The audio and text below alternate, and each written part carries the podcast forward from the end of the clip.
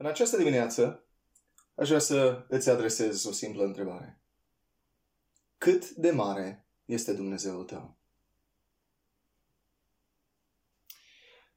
În anii 80, când Dr. Henry Norris Russell, astronom de la Princeton, a încheiat o prelegere despre calea lactee, când a coborât de pe scenă, a fost întâmpinat de o femeie care l-a întrebat Domnule profesor, dacă lumea noastră e atât de mică, iar universul e atât de vast, e realist să credem că Dumnezeu ne acordă nouă, personal, vreun pic de atenție? Răspunsul profesorului universitar a fost, Doamnă, asta depinde în întregime de cât de mare este Dumnezeul în care credeți. Vreau să te întreb pe tine. Cât de mare e Dumnezeul tău? Cât de mare e Dumnezeul în care crezi? El e suficient de mare să susțină planete și constelații și uh, galaxii întregi. Dar e el destul de mare să-ți cunoască mărimea pantofului?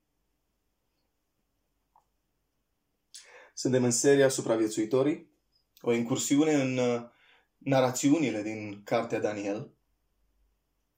Și în dimineața aceasta ne vom uita la un al doilea episod din carte, căutând să vedem cum este Dumnezeul lui Daniel, Dumnezeul supraviețuitorului Daniel. În această dimineață um, predicarea va fi din nou narrativă. La persoana întâia. Trăim într-o cultură a poveștilor, a narațiunilor bune. O intrigă bună prinde întotdeauna. Și dacă te uiți la televizor și începe un film și, și primele 5 minute te-au prins, parcă ți-e greu să te oprești. Nu contează lungimea reclamelor, nu contează cât o să stai și poate că, uh, poate că irosești timp dar vrei să vezi deznodământul. Pentru că o poveste bună prinde. Apoi, familiaritatea cu unele texte ale Scripturii ne împiedică să le auzim în mod proaspăt. E ca și cum ne uităm la Singura Casă 2 pentru a zecea oară în ultimii 10 ani la un anumit post de televiziune. Frumos, dar, dar parcă am vrea să fim surprinși cumva. Și totuși știm tot ce urmează.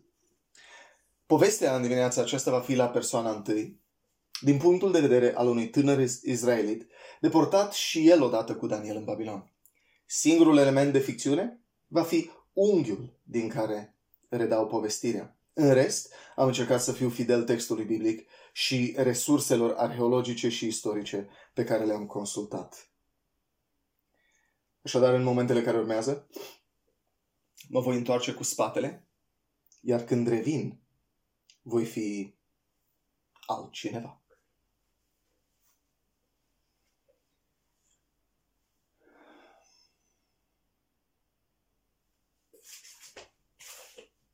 Bună dimineața!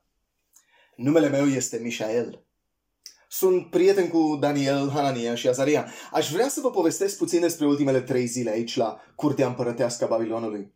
Pentru că de mâine voi fi trimis de la palat să mă ocup de administrarea unei zone a Imperiului. Am fost promovat.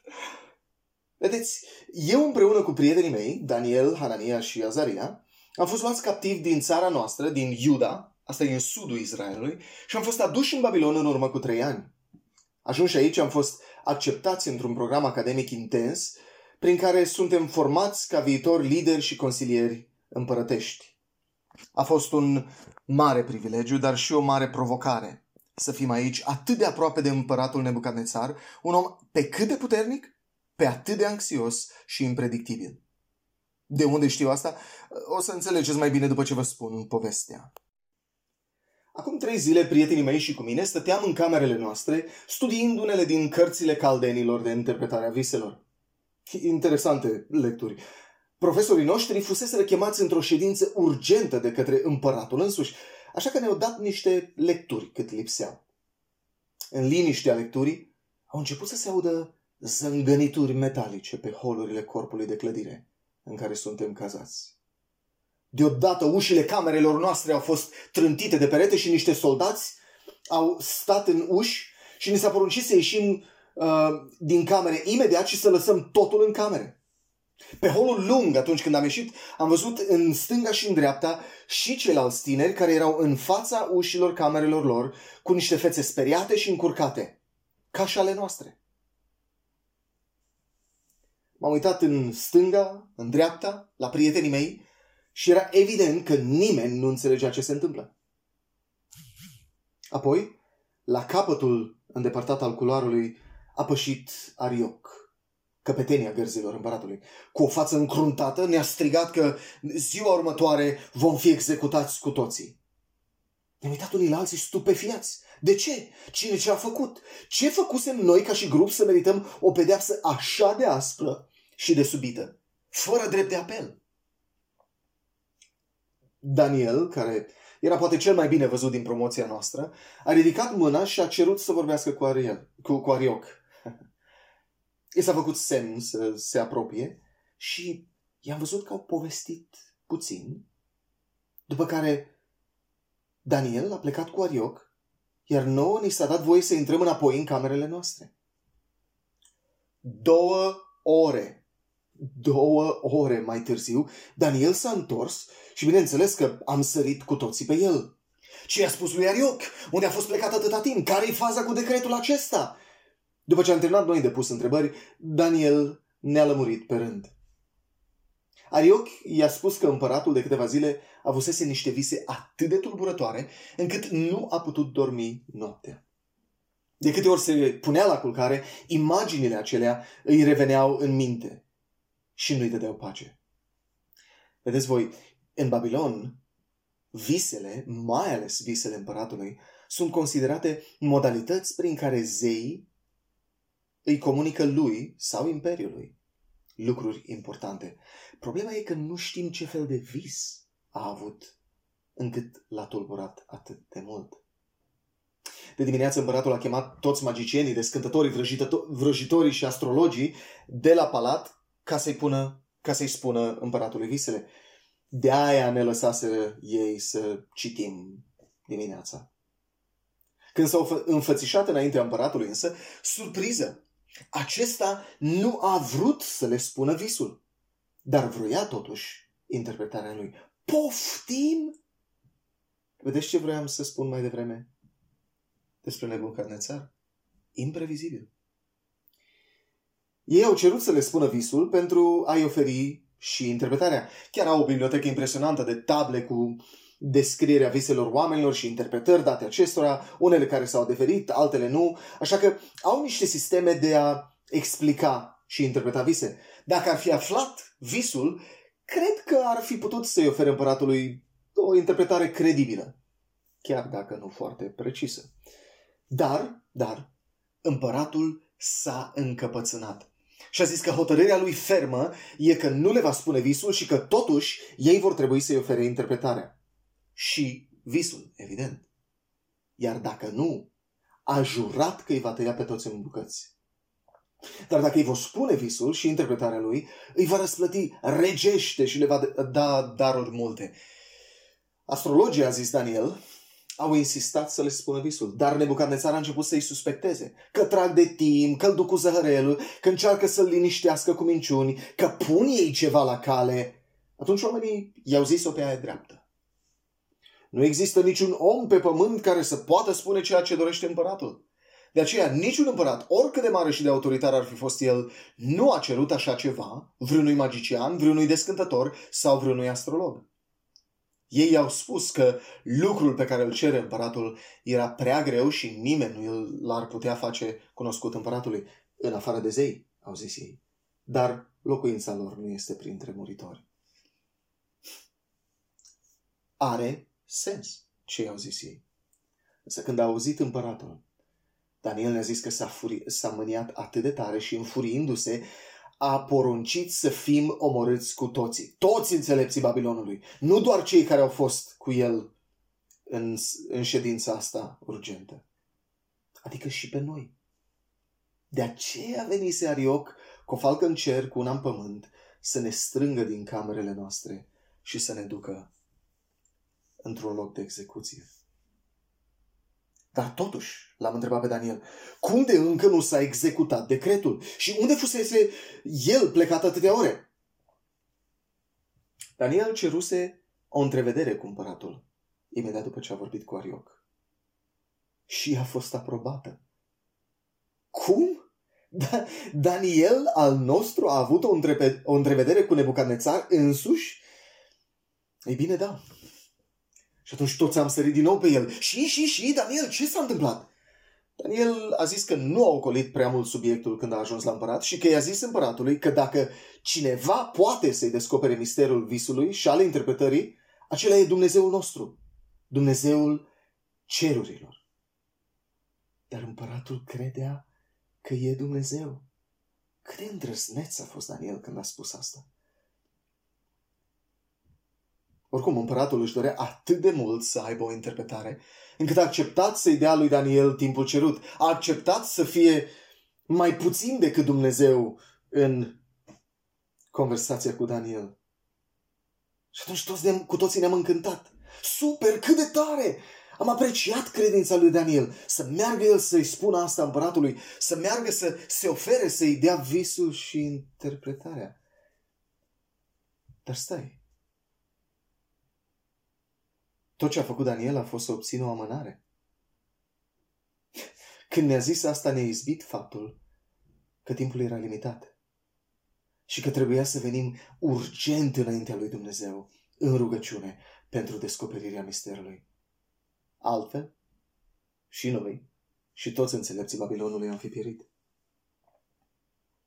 Așa, așa că ne-am dus toți în camera lui Daniel și am început să ne rugăm așa cum nu o făcusem niciodată în viețile noastre. Ne-am rugat cu ardoare, pentru că viețile noastre depindeau de răspunsul lui Dumnezeu. Nu știu dacă v-ați rugat vreodată așa. Sau dacă vă aduceți aminte când v-ați rugat ultima dată. Așa. Pentru cineva sau ceva. Târziu în noapte ne-am pus fiecare la culcare, așteptând ca Dumnezeu să ne descopere vreunuia dintre noi visul împăratului. Dis de dimineață ne-am întâlnit toți să vedem dacă Dumnezeu răspunsese rugăciunilor noastre. Și când am intrat la Daniel în cameră, el avea un zâmbet larg pe buze scrisese deja visul și interpretarea lui. Dumnezeu ne-a răspuns. Nici nu pot să vă spun cât de bucuroși eram. După sperietura de după masă, după agonia și oboseala de noaptea trecută în rugăciune, parcă, parcă înviasem. Când ne-a spus visul, ne-am dat seama de ce împăratul n-ar fi vrut să-l spună astrologilor. Dacă era el statuia. Dacă distrugerea statuiei era interpretată de astrologi ca fiind un gând rău pe care zeii i l-au pus, cum e adesea interpretată o astfel de imagine în scrierile lor. Dacă între magicieni, descântători, vrăjitori sau astrologi erau unii care complotau împotriva lui și ar fi luat acest vis ca o confirmare din partea zeilor să-l asasineze. Vedeți, împăratul își intrase în dreptul de pline ca împărat de-abia în urmă cu trei ani. Și de atunci a fost plecat în mai multe campanii militare de extindere a Imperiului luni întregi. Dacă în timpul absențelor sale i s-a pregătit o lovitură de stat. Dar acum știam că nu era cazul. Și va afla și el. Și se va liniști. Dar are sens. De ce? S-a încăpățânat și de ce s-a speriat atât de tare de visul ăla. Daniel, între timp, a scris și un psalm de laudă la adresa lui Dumnezeu pentru că ne-a răspuns descoperindu-ne misterul. Dacă îmi permiteți, aș vrea să vi-l citesc. L-am, l-am recitit de câteva ori zilele astea. E atât de încurajator. Psalmul sună așa. Binecuvântat să fie numele lui Dumnezeu din veșnicie în veșnicie. căci a lui este înțelepciunea și puterea. El schimbă vremurile și împrejurările, el răstoarnă și ridică regi. El dă înțelepciune înțelepților și cunoștință celor pricepuți. El descoperă lucrurile adânci și ascunse, El știe ce se află în întuneric și cu El locuiește lumina. O, ție, Dumnezeul părinților mei, îți aduc mulțumire și laudă, căci mi-ai dat înțelepciune și putere și mi-ai făcut cunoscut lucrul pe care noi ți l-am cerut, descoperindu-ne ceea ce împăratul ne cere. Dar trebuie să mărturisesc că ne-am întrebat imediat după aceea, oare este ăsta visul? Cum putem ști dacă ăsta e visul? Oare are Daniel interpretarea corectă? N-avem cum să aflăm decât dacă Daniel merge în fața împăratului și îi spune. N-avem încotro decât să ne încredem în Dumnezeul nostru, căruia, în Dumnezeul nostru căruia i-am cerut să ne descopere acest mister. El, și El știe mai bine ce planuri are cu noi și cu viețile noastre. Dacă l-am slujit în generația noastră fiind martori ai lui aici timp, la palat timp de trei ani și asta e tot ce a vrut de la viețile noastre, așa să fie. Vom afla dacă Dumnezeu ne-a dat visul și interpretarea corectă. Ne gândeam noi. Oricum, Daniel s-a dus la, Arie, la Arioc imediat dimineața aceea, cel numit de împărat să omoare înțelepții Babilonului, și i-a zis să nu-i omoare pe înțelepți și să-l ducă înaintea împăratului să-i dea interpretarea. Iar nouă ni s-a permis să-l însoțim în această întrevedere. Am vrut să fim acolo, am vrut să-l susținem și acolo în rugăciune, în timp ce vorbea împăratului. Ariochi a făcut prezentarea lui Daniel ca și cum împăratul nu știa că povestise cu el ziua dinainte, ca și cum el a venit cu soluția pentru problema împăratului. Cred că vroia o promovare Arioc. Oricum, întrebat fiind de către Nebucadnețar dacă poate să-i descopere visul și interpretarea lui, lui, Daniel a fost din nou foarte direct. Este un lucru pe care îl apreciem la el. Nu se învârte în jurul cozii. Când are ceva de zis, zice ce are în minte. Și pentru că la Curtea Regală s-a stenografiat întâlnirea aceea, vă pot spune exact ce și cum a spus Daniel. El a zis așa, Ceea ce împăratul cere este un mister pe care niciun înțelept, niciun descântător, niciun magician și niciun ghicitor nu-l poate dezvălui împăratului. Ei bine, în momentul acela, deja Nebucadnețar s-a încruntat și s-a plecat înainte și era gata să mai dea un decret. Însă Daniel a continuat. Dar, împărate, este un Dumnezeu în ceruri care dezvăluie misterele. Și el i-a făcut cunoscut împăratului Nebucadnețar ce se va întâmpla în zilele de pe urmă. Iată visul și viziunile pe care le-ați avut, le-ai avut în mintea ta în timp ce erai în patul tău. Ție, împărate, pe când erai în patul tău, ți-au venit gânduri cu privire la ce se va întâmpla în viitor. Și cel ce descoperă misterele ți-a făcut cunoscut ce va fi. Cât despre mine, misterul acesta mi-a fost descoperit nu pentru că aș avea mai multă înțelepciune decât toți cei vii, ci pentru ca împăratului să îi se dezvăluie interpretarea visului și să înțeleagă gândurile inimii sale. Tu, împărate, te uitai și iată că ai văzut o statuie mare – Statuia aceasta era foarte mare și de o strălucire nemaipomenită. Stătea în picioare înaintea ta și înfățișarea ei era înspăimântătoare. Capul acestei statui era din aur curat. Pieptul și brațele îi erau din argint, iar pântecele și coapsele îi erau din bronz. Gambele ei erau din fier, iar picioarele, o parte din fier, o parte din lut. În timp ce te uitai a fost desprinsă o piatră fără ajutorul unei mâini, care a lovit statuia peste picioarele ei de fier și de lut și le-a sfărâmat. Atunci fierul, lutul, bronzul, argintul și aurul au fost sfărâmate împreună și au ajuns precum pleava din arie. Vara l-a vânturat. Le-a luat vântul și nicio urmă nu s-a mai găsit din ele. Dar piatra care a lovit statuia s-a făcut un munte mare care a umplut tot pământul. În momentul acela era liniște exact așa în marea sală a tronului. Visul era corect. Dumnezeu chiar ne-l dăduse. Apoi Daniel a continuat. Acesta este visul. Acum voi spune și interpretarea lui înaintea împăratului. Tu, împărate, ești împăratul împăraților, căci Dumnezeul cerurilor ți-a dat împărăție, putere și glorie. Ești doar, doar un administrator, împărate. El ți-a dat în mâini pe oameni oriunde locuiesc ei, ți-a dat fiarele câmpului și păsările cerului și El te-a pus stăpân peste toate. Tu ești capul de aur. După tine se va ridica pe pământ o împărăție mai neînsemnată decât a ta. Și apoi o a treia împărăție a bronzului care va avea stăpânire peste tot pământul.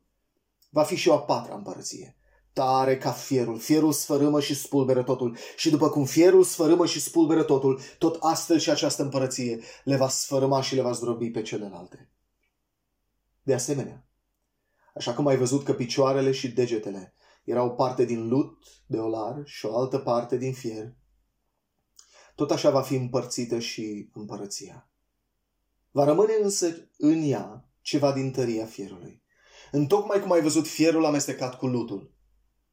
Și așa cum degetele picioarelor erau o parte din fier și o altă parte din lut, tot așa și împărăția aceasta va fi în parte tare și în parte fragilă. După cum ai văzut fierul amestecat cu lutul, tot așa și ei își vor amesteca neamul cu ceilalți oameni, însă nu vor rămâne uniți așa cum nici fierul nu se poate uni cu lutul. În zilele acestor împărați, însă, Dumnezeul cerurilor va ridica o împărăție veșnică, care nu va fi distrusă niciodată și care nu va fi lăsată în mâinile altui popor. Ea va sfărâma și va pune capăt tuturor celorlalte împărății, însă ea va dăinui veșnic. Aceasta este piatra pe care ai văzut-o desprinsă din munte fără ajutorul vreunei mâini și care a sfărâmat fierul, bronzul, lutul, argintul și aurul. Dumnezeul cel mare a făcut deci cunoscut împăratului ce va fi în viitor. Visul este adevărat, iar interpretarea lui este vrednică de încredere. Cât timp a vorbit Daniel, am putut să-l vedem pe Nebucadnețar schimbându-și fizionomia feței, venind spre marginea tronului, aplecându-se înainte. Era clar că nu-i venea să creadă. Într-un fel aproape că nici nouă nu ne venea să credem că Dumnezeu a răspuns atât de clar, atât de specific și de puternic rugăciunilor noastre. Încrederea noastră în Dumnezeul cerurilor din momentul acela a fost de neclintit. Orice ar veni, vom fi gata să ne încredem în El. Dacă a putut descoperi un mister de felul ăsta, cum nu s-a mai auzit vreodată să se întâmple, salvând astfel sute de vieți, cu siguranță că ne va putea salva de la orice, chiar de ar fi să trecem prin foc. Și ce încurajare va fi pentru frații noștri din Israel, deportați și ei odată cu noi, să audă despre cum a lucrat Dumnezeu. Când a terminat Daniel de vorbit, Nebucanețar a rămas cu gura căscată. Nu se auzea nici musca în marea sală a tronului. Doar scribul care încă scrijelea pe o tabletă de lut cele întâmplate. Dar în niciun caz nu ne așteptam la ce a urmat. Împăratul s-a ridicat de pe tron, a coborât treptele din fața tronului, a mers în fața lui Daniel și s-a aruncat cu fața la pământ înaintea lui. Iar după câteva momente s-a ridicat și a început să strige porunci în, în stânga și în dreapta. Și Daniel a primit tot felul de daruri și bijuterii de aur și haine și dar de mâncare și mirezme. Dar Daniel le-a zis clar că Dumnezeul căruia îi slujește merită toată onoarea. Iar împăratul a fost de acord. El a zis în auzul întregii curți regale, cu adevărat Dumnezeul vostru este Dumnezeul Dumnezeilor, stăpânul împăraților și cel ce descoperă misterele, căci ai putut să descoperi misterul acesta. Și a fost consemnat acest, a fost consemnate aceste cuvinte în cronicile împăratului. Deși a fost foarte încurajator să auzim cuvintele acestea din gura lui Nebucadnețar, nu credem că a devenit închinător adevărat al lui Jehova, Dumnezeul cerurilor. Și mai degrabă l-a adăugat la panteonul lui de Dumnezei, de zei. Părea ușurat de faptul că mesajul visului nu viza căderea imperiului său sau asasinarea lui. Dar ce Dumnezeu extraordinar slujim noi! Un Dumnezeu atât de măreț, încât e suveran peste împărați și împărățiile pământului. Un Dumnezeu care e atot știutor și față de care nu sunt mistere. Un Dumnezeu care își va instaura cândva împărăția, iar atunci toată răutatea va înceta. De-abia aștept ziua aceea, deși nu știu dacă va fi în generația noastră. tot ca parte a răsplătirii din partea împăratului, Daniel a fost promovat ca conducător peste toată provincia Babilonului. Și s-a dat autoritate peste toți înțelepții Babilonului. Dar Daniel i-a cerut lui Nebucadnețar să ne pună pe noi, Shadrach, Meshach și Abednego, cum ne zic ei, în subordinea lui ca administrator ai provinciei Babilonului. Daniel însă a rămas la curtea împăratului. Așa că, pe scurt, am fost promovat. De mâine încep noua slujbă.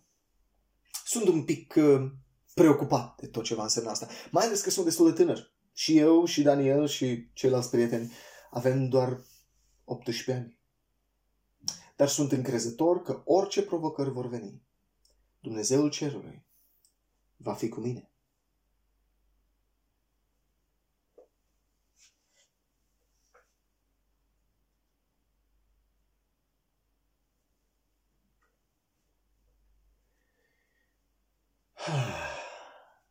Faină poveste. Și în Biblie. Aș vrea să rămânem cu două puncte, două direcții de aplicație în dimineața asta. În primul rând, Dumnezeu răspunde rugăciunilor Sfinților Săi și la El nimic nu e imposibil. Dumnezeu e omniștient și nu e indiferent. Iar în al doilea rând, Dumnezeu e suveran peste împărații și împărățiile pământului. El își va instaura în final împărăția și atunci toată răutatea va înceta. În primul rând, Dumnezeu răspunde rugăciunilor Sfinților Săi. La El nimic nu e imposibil. Dumnezeu e omniștient și nu e indiferent. Ce mesaj plin de speranță pentru noi credincioși și astăzi. Există un Dumnezeu în ceruri iar noi putem să-i cerem acestui Dumnezeu împlinirea nevoilor noastre de zi cu zi. Și putem să-i cerem înțelepciune mult dincolo de ce e disponibil prin resursele noastre umane. E un Dumnezeu măreț care da, ține și știe galaxii și constelații și stele. Dar mă cunoaște și pe mine, pe nume. Te cunoaște și pe tine, pe nume. Deși circumstanțele pot părea imposibile uneori din punct de vedere omenesc, există un Dumnezeu în ceruri care poate face toate lucrurile. El poate rezolva probleme aparent nerezolvabile, ne poate da resurse nebănuite și putere pentru sarcini imposibile. Vezi tu asta? El e un Dumnezeu de aproape, nu de departe, care poate și vrea să ne ajute. Dumnezeu a descoperit acel vis și interpretarea ca răspuns la rugăciunea lui Daniel și a prietenilor săi. Să nu uiți că Dumnezeu ascultă strigătele tale după ajutor. Daniel a fost un om ca și noi, dar Dumnezeu l-a ascultat descoperind de misterul acesta. Ilie, un alt personaj din Scriptură, un profet, era un om cu aceleași slăbiciuni ca și noi, ne spune Iacob. Dar s-a rugat lui Dumnezeu și acesta a oprit ploaia timp de trei ani în țara Israel. Apoi același Ilie, cu aceleași slăbiciuni ca și noi, s-a rugat din nou și Dumnezeu a deschis cerurile și a dat ploaie. În ce chestiune ai nevoie să cauți răspuns din partea lui Dumnezeu? În ce chestiune încă te zbați tu pentru o soluție și n-ai venit la el? Sau ce situație e aparent imposibilă și ai nevoie să o aduci la Dumnezeu? Dar Daniel nu a făcut asta singur și la urmă nu și-a asumat rezolvarea singur. Atât în psalmul pe care l-a scris, cât și în conversația cu împăratul. A fost evident că a fost o muncă de echipă. A lucrat în comunitate. El i-a implicat pe Hanania, Mișael și Azaria. Și vreau să te întreb acum, tu ai invitat alți oameni să mijlocească pentru tine înaintea lui Dumnezeu? Ai implicat grupul tău mic în zbaterile tale? Ai invitat comunitatea ta misională în a-i cere împreună lui Dumnezeu o soluție pentru lucrul cu care te confrunți? Avem mai multe povești din comunitățile bisericii noastre în care, pentru că mai mulți oameni s-au unit în rugăciune să ceară ceva de la Dumnezeu, El le-a răspuns. Și a dat vindecare, a dat soluție, a dat restaurare în lucrul care, pentru care comunitatea s-a rugat. Pentru care cei doi sau trei sau cinci sau zece s-au rugat înaintea lui Dumnezeu. Pentru că Dumnezeu e omniștient și nu e indiferent. În al doilea rând, Dumnezeu e suveran peste împărați și împărății. El își va instaura în final împărăția și atunci toată răutatea va înceta. Suntem într-o perioadă de incertitudini politice și economice. După mai mulți ani în care administratorii bunurilor și finanțelor țării noastre au fost destul de irresponsabili, acum sperăm că lucrurile se vor îndrepta. Dar nici tabăra actuală nu are soluții wow sau oameni impecabili. Suntem tentați ca în perioadele de alegeri să vedem pe unii sau pe alții drept Mesia, drept salvatorii țării al nostru, drept cei care vor salva țara și ne vor scoate din impas, din disgrație. Au trecut însă alegerile prezențiale și unii am respirat ușurați, cred. Atât cât își pot da seama, țara a ales răul mai mic. Poate azi mai mult ca niciodată avem nevoie să auzim mesajul acesta. Dumnezeu e suveran peste președinți, parlamentari și primari, peste CCR și CSM, peste partide vechi și partide noi, peste DNA și DICOT și SRI și orice alte acronime de instituții. Nimeni nu se ridică și nu coboară decât prin voia Lui. Prietene, ascultă povestirea lui Daniel și ia aminte.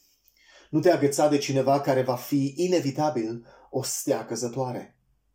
Slujește bine oamenii puternici pentru care lucrezi, dar aduți aminte că nu ei au ultimul cuvânt.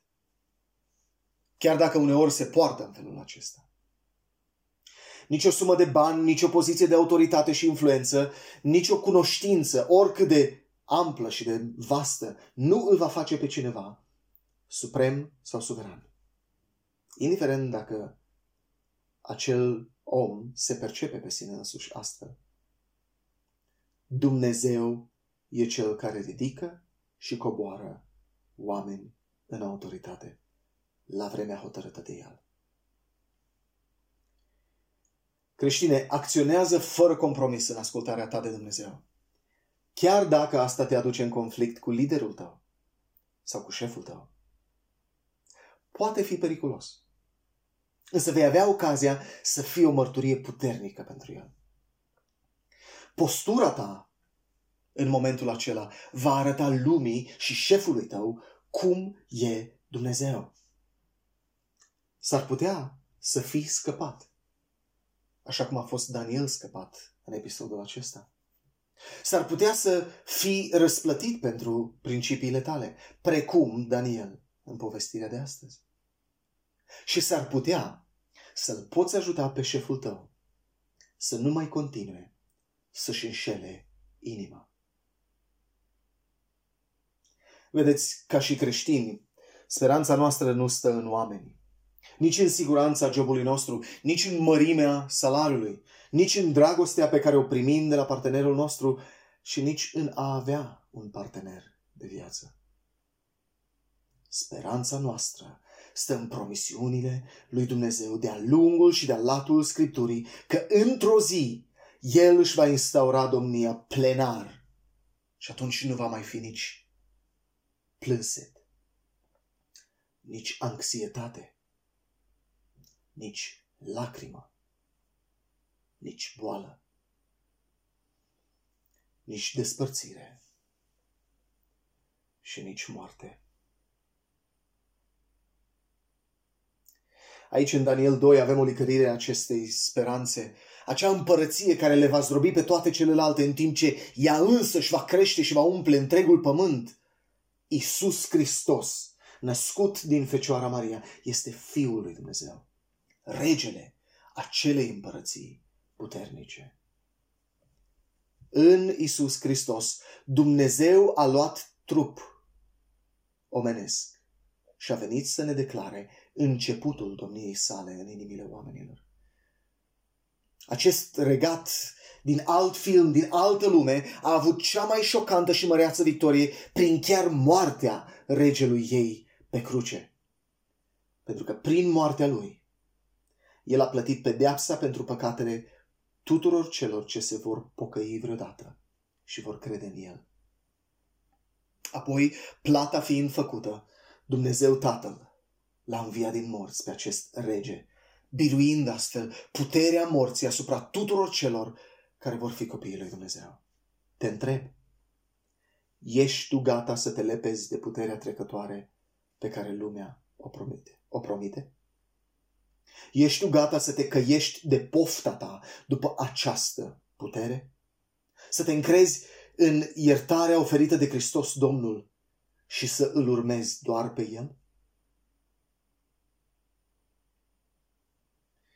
Prin harul lui Dumnezeu, așa a supraviețuit Daniel unei cereri imposibile.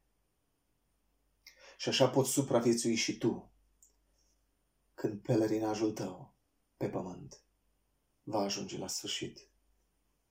Cât de mângâietor e adevărul acesta dintr-un vis al unui monarh străin. Va veni pe bune o zi când tot pământul va fi plin de cunoștința gloriei lui Dumnezeu, la fel cum apele acoperă fundul mării. În momentele următoare vom comemora moartea lui Isus pe cruce în locul meu, în locul tău. Iar dacă El îți este rege, dacă El îți este Domn și Mântuitor, te invit în dimineața aceasta să iei cu inima plină de recunoștință din pâine și din vin. E porunca Lui pentru noi toți care suntem ai Lui. Dacă pe de altă parte încă vezi pe altcineva mai puternic decât Dumnezeu, încă te vezi pe tine suficient de puternic încât să te descurci fără El, sau dacă încă nu ești dispus să te arunci cu fața la pământ înaintea Lui și să-L recunoști pe El ca suveran, te-aș încuraja să-ți iei momentele următoare ca timp de reflexie asupra vieții tale și asupra Lui. El e plin de răbdare. dar răbdarea și bunătatea Lui te îndeamnă la pocăință. Și te îndemn și eu în dimineața asta.